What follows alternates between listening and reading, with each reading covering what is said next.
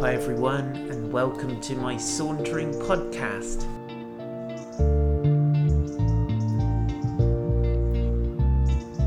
My name is Paul White, and I live in a gorgeous place called Weymouth. And this podcast is a collection of saunters that were born in lockdown, but it's also got some additional stuff which is just fresh, hot off the press.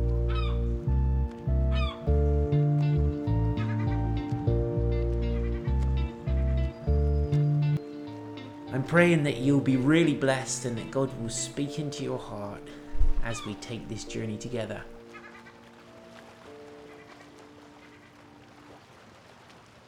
So please go ahead and hit the subscribe button to keep updated with the very latest Sauntering podcasts. Good morning, Saunterers. So here we go. We're on Luke chapter 14 today. Lord, we ask you to come and speak to us and be with us. Lord Jesus, we want you filling our lives, filling our homes today. Amen. So we are uh, going through this incredible account of Luke the doctor and looking how he interacts with this miracle worker Jesus, who he's absolutely taken with and completely, you know, becomes a very famous follower, disciple of Jesus, and a, and a companion of the Apostle Paul, interestingly. Good morning, Ruth and Chris. I hope you're having a good travels wherever you are at the moment. So, here we go, verse 1. It says, One Sabbath, when he went to dine at the house of a ruler of the Pharisees, they were watching him carefully.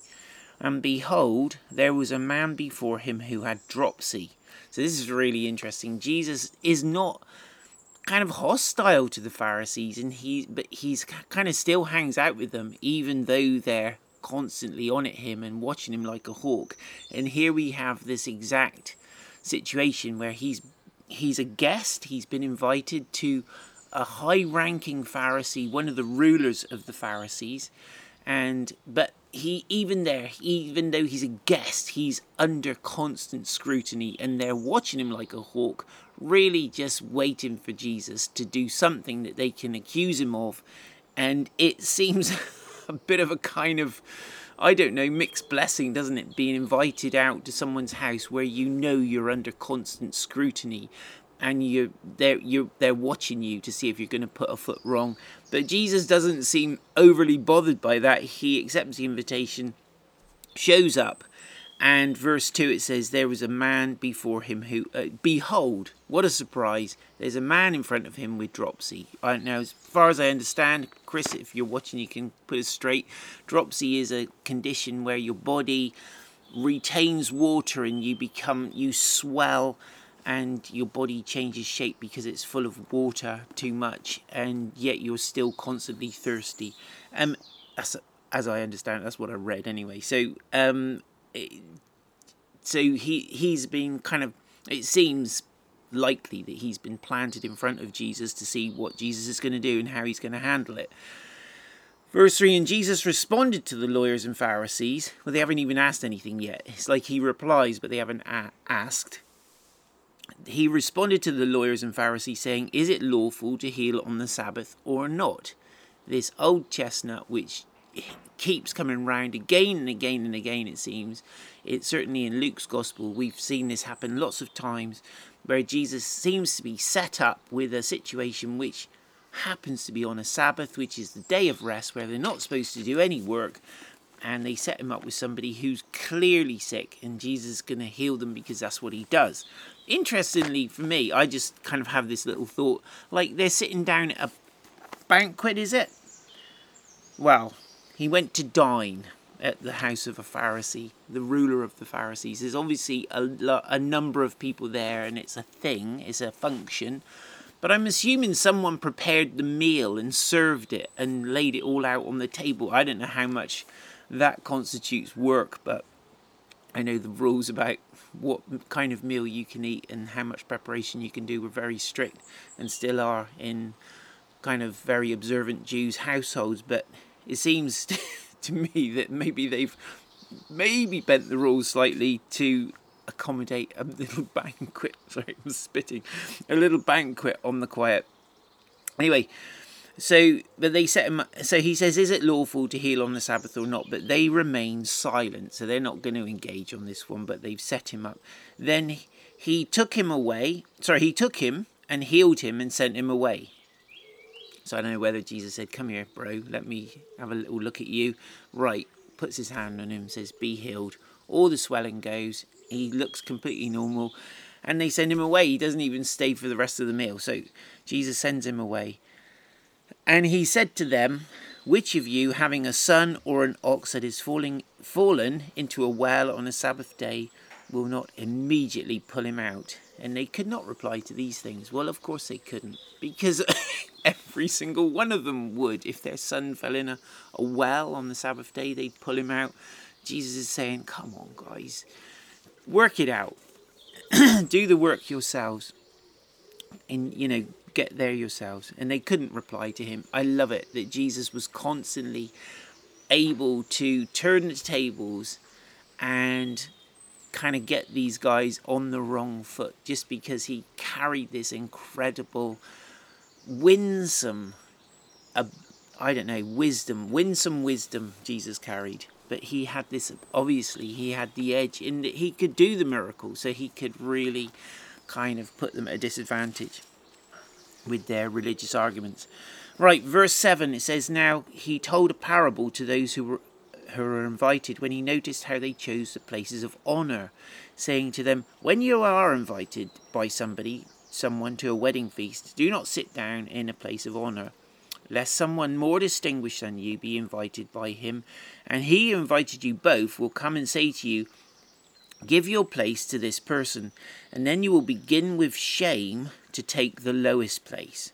But when you are invited, go and sit in the lowest place, so that when your host comes, he may say to you, Friend, move up higher. And then you may be honoured in the presence of all who sit at table with you. For everyone who exalts himself will be humbled, and he who humbles himself will be exalted. Now, Jesus seems to be kind of almost, I don't know, it's kind of like almost sneaky wisdom but he's saying like don't put yourself in that place where you're gonna you know just come in and take the best seat in the house because you think ah oh, this is where this is what I deserve. This is my the seat appropriate to my position in society. But just let somebody else honor you. Uh, the proverb says doesn't it about let someone else praise you rather than yourself I was thinking about this. We live in such a self promotional kind of culture, and even things like I'm doing now, putting yourself on the internet and having a visible presence and kind of putting yourself out there kind of is awkward in some respects because we're assuming that we've got something to say. we're assuming that people might want to listen and those kind of things. And we live in a kind of age where of self promotion, don't we? Like never before. The TikTok um, phenomenons, you know, the the celebrities, the in, you know the TikTok celebrities and people who've become famous overnight for putting up a funny post, and you kind of think, yeah, yeah, we are. Everyone's promoting their own brand and putting themselves out there, and in even churches and kind of Christian organisations like I represent, we are trying to promote our own brand. And yet, actually, what is the real point? What are we trying to promote? Surely we should be trying to promote Jesus. And so there's a there's a kind of bit of self-examination. But he says, get into the habit of putting yourself in a humble place. Just allow other people to be honored ahead of you. That is absolutely fine. And then if just say if your host thinks, no, I'm going to really honour this guy, um, come up here, brother, and sit in a higher place. That's fantastic, isn't it? It's, but let's not do even sitting in the lowest place. Look at me, I'm so humble. Because we can invert everything, can't we? And twist everything. But let's just be able to, in our hearts, honour other people around us. And let us get in the habit of promoting the humble person, you know, the, the kind of person with no, I don't know, no reputation and just kind of honor them and recognize them and get into the habit of just noticing people who serve us. And, you know, the people who came and prepared the meal, where are they in this story?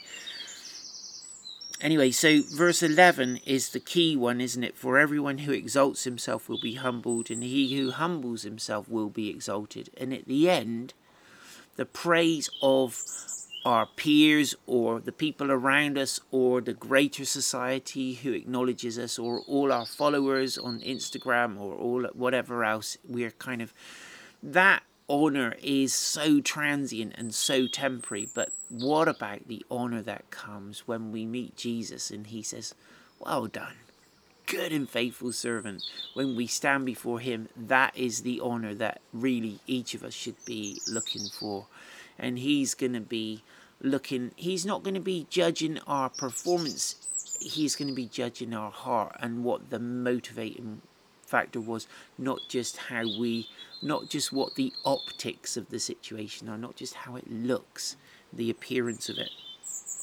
Verse 12. He said also to the man who had invited him, When you give a dinner or a banquet, do not invite your friends or your brothers or your relatives or rich neighbours, lest they also invite you in return and you be repaid. And he's not saying never have them round, be a proper misery to your family and just exclude everybody. He's just saying get in the habit of thinking about other people who actually can't repay you. Verse 13 he says, But when you give a feast, invite the poor, the crippled, the lame, the blind, and you will be blessed because they cannot repay you for you will be repaid at the resurrection of the just. And Jesus is saying, come on, this is the kind of acknowledgement you need, not to be ingratiated into a social elite who welcome you you invite them to your house because of who they are and then they say oh this is so nice why don't you come to my house next time and you come to their house it's like oh i've really arrived that is so shallow and so bogus and it's so against what Jesus is saying. He's saying, look, look around you. There are people who never get invited anywhere. Do you know, before the camera phone, uh, you know, appeared, you know, and we were all suddenly taking selfies and everything else, I took a photo of this guy once with a proper camera and he said, you know what?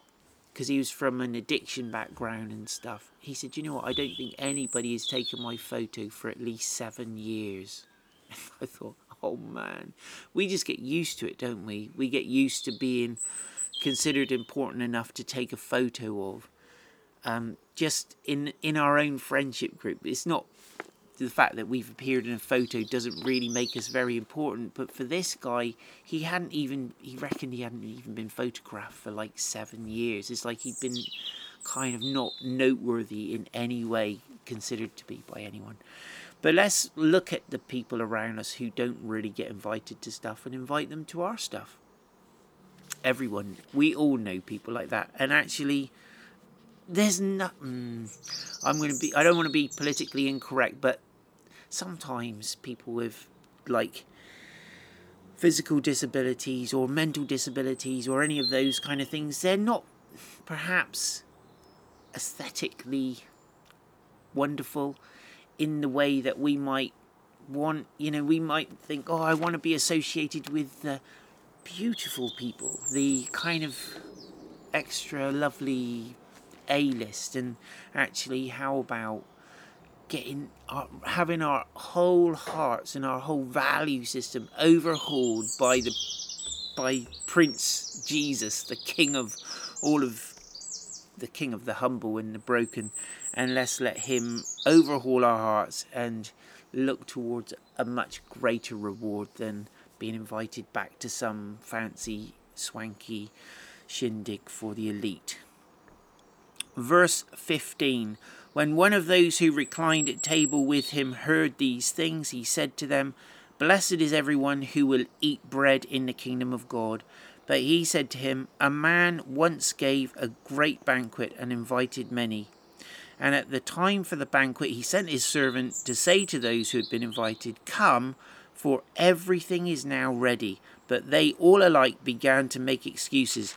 The first said to him, I've bought a field and I must go out and see it. Please have me excused. And another said, I've bought five yoke of oxen and I go to examine them. Please have me excused. And another said, I have married a wife, and therefore I cannot come. So the servant came and reported these things to his master. I just want to say for anyone listening, that is not dubbed in. That little Robin is properly singing his head off. And he loves it. Every time I come out, he loves to join in. He wants to he wants to be an internet sensation. and it's fantastic, isn't it? So anyway, so Jesus is saying, right, there's this guy and he has his banquet and he, you, you kind of think wow a banquet i'd love to be invited to a banquet but in fact his friends just kind of come up with these really lame excuses oh no i've just bought a, i've just bought some land i need to go and check it out you'd have thought he'd have checked it out beforehand but anyway he says no this is and he's kind of like he's not wanting to negotiate he's made his mind up he's not coming and the same guy same with the bloke who bought some oxen. He wants to take them out. It's like he's bought a new John Deere tractor. He wants to go out and try it out and work out how all the bells and whistles work in this swanky aircon cab. He can't be doing with coming to a banquet. And someone else has married a wife and he can't come. He's and I think, oh man, these excuses they are a bit lame.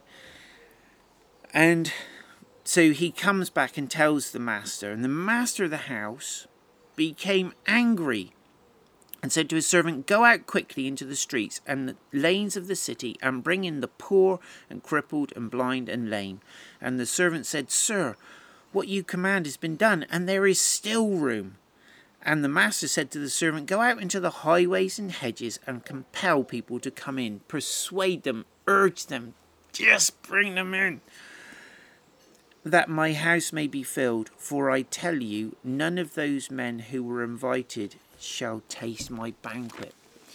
And you do. Oh man, this is so interesting, isn't it? With the people that we might think these are the social group we want to associate with, let's invite them to the banquet. Jesus is saying, no, you're looking in the wrong place. They are preoccupied with their own stuff in their own world. They are not looking for salvation. They're not looking for the Savior, they're just looking for the new John Deere or the piece of land or the happy marriage, whatever, rather than seeing the real spiritual value of following Jesus. And so just go and persuade people, persuade the broken and the needy. And this goes right back to chapter 4, where Jesus reads from the prophet Isaiah and he says, the Spirit of the Sovereign Lord is upon me to bring good news to the poor, to set the captives free, recovery of sight to the blind. This is Jesus going back to his core business. And we kind of think, yes, but we want everybody to be saved. And yes, we do. But it's only really those who've come to realize their own poverty in their heart that are able to really say, do you know what? I really want to follow Jesus. Now, rich people did follow Jesus. Luke's already told us that. There were some rich women, some wives of influential men, and so on. They followed Jesus, they supported him and the disciples financially as well. But don't let's be constantly preoccupied with just winning the the rich, but let's take the low hanging fruit, the people who recognize their need. Let's bring them in and usher them into the kingdom and seat them down at this banquet and treat them like princes, treat them like royalty, treat them like they belong there. And don't be irritated because they haven't got the social etiquette and all the rest of it that we might, you know, that whatever. Verse 25 Now great crowds accompanied him, and he turned and said to them, If anyone comes to me and does not hate his own father and mother, and wife and children, and brothers and sisters, yes, and even his own life, he cannot be my disciple. Oh my. You can see, right, they're turning down a banquet. They're probably going to turn down the opportunity to die, aren't they? Or hate their own life. If anyone comes to me and does not hate his own father and mother and wife and children and brothers and sisters, what he's saying is you're going to prioritize differently. Instead of this being, I mean, how many people do you hear say family is everything? Family is everything to me. And I kind of think, yeah, it is. It's really, really, really, really, really important. It's my primary area of ministry. And that's why it's so difficult when things are awkward and difficult in the family and struggling because you think, man, this is this is our primary um, target audience, our you know our people, the people we're supposed to be shepherding. But um, at the same time, Jesus is saying something different. He's saying, I want you to have a, a different value system. I want you to treasure that which is of eternal worth, of eternal value. And he says, Yes, even he even his own life, he cannot be my disciple. So even to the point where we are prepared to lay down our lives for Jesus. Verse 27 Whoever does not bear his own cross and come after me cannot be my disciple. This is quite a high bar, I think, to really become a disciple. To be invited to a banquet sounds great, but to be invited to take up a cross, I can think of a few excuses that come to mind. Like, um, I don't really feel called to die on a cross, actually. Um, I wouldn't blame you, but at the same time, Jesus is saying, This is what I'm looking for. I'm looking for people who are willing to come with me all the way, not just show up to my party, but come with me all the way.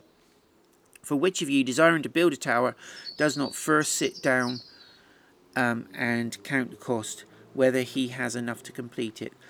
Otherwise, when he has laid a foundation and is not able to finish, all who see it will begin to mock him, saying, This man began to build and was not able to finish. Or what king, going out to encounter another king in war, will not sit down first and deliberate whether he is able with ten thousand to meet him who comes against him with 20,000, and if not, while the other is yet a great way off, he sends a delegation and asks for terms of peace. So, therefore, any one of you who does not renounce all that he has cannot be my disciple. Oh my! This is this is for for real. This is tough, isn't it? Jesus is talking about like counting the cost, realizing that saying yes to following him is not a romantic notion. It's not, uh, oh, the music was playing, it was so sweet in church, and I went down to the front and I prayed the prayer like the pastor told me to, and I came away with this lovely peace, and that's fantastic. But it's like that, and right now, this is the Jesus you're following, the one who gives you this lovely peace, but actually, where's he going? I suppose is probably the question Jesus is. I think this question is is very much in Jesus's mind at this time. He's thinking about the cross. He's thinking about what is what is up ahead for him in the immediate in his immediate future, and he's thinking, I need people who can come with me all the way. Now, thank God for most of us, we're not. We will not ever be required to die for Jesus, but there are those around the world who most certainly will, and even today will pay that price, which is awful and incredible. But it is good for us to realize that Jesus has a different set of priority, priorities to maybe the average human being. And so to, to talk to somebody about becoming a disciple, there are some conversations and some things that will need to be covered at some point. Wow. So, verse 34 Salt is good, but if salt has lost its taste, how shall its saltiness be returned? It is of no use either for the soil or for the manure pile, it is thrown away. He who has ears to hear, let him hear. This is one of those things that I puzzle over because if salt isn't salty, it isn't salt. Excuse me. And excuse me. And I think that's the point really. Jesus is saying, listen, you guys are in the earth to be different. You're in the earth to preserve it and to give flavor and you're not here just to become like everybody else and to just assimilate into the culture of this world, but actually you're here to influence culture, to change culture, and to make a difference. Hi, Fran. Yeah, I started early today. I apologise, but hope you can catch up. Anyway, so we're here to be salty, to make a difference, to be a preserving, culture challenging um, voice into our society and to represent Jesus, whose values are very, very different to the ones around us. Jesus, help us. Let us walk with you today and let us be filled with your Holy Spirit and let us be salty. Let us be those ones who have properly humbled ourselves before you that you can lift us up. And whether we ever achieve public recognition for anything we do, Lord, we're here to serve you, to have your well done at the end. So we're looking forward to that. God bless you, everyone. Take care.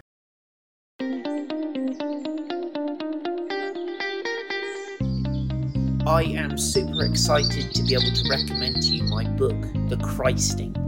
It's a whole adventure of digging deep into the Bible, Old Testament, New Testament, exploring stories that may be familiar to us, but just seeing how the power and the beautiful, rich treasure of the Holy Spirit is there on every single page.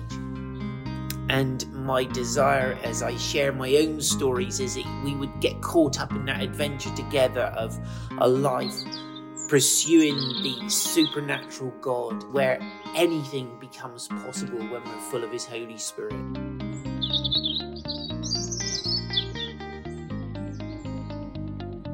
And so, my prayer for you as you read this book is that you'll get excited to embark on your own voyage of discovery with Him but more than anything else, that you would fall more in love with Jesus. So please, if you have not got a copy, do buy one. You can get it online on all the major um, online bookstores, including Amazon, and Eden, and others. You can buy it from Christian bookshops, uh, or you can message me and get your own signed copy. There you go. But do like it and review it because that really, really does help. Thank you so much.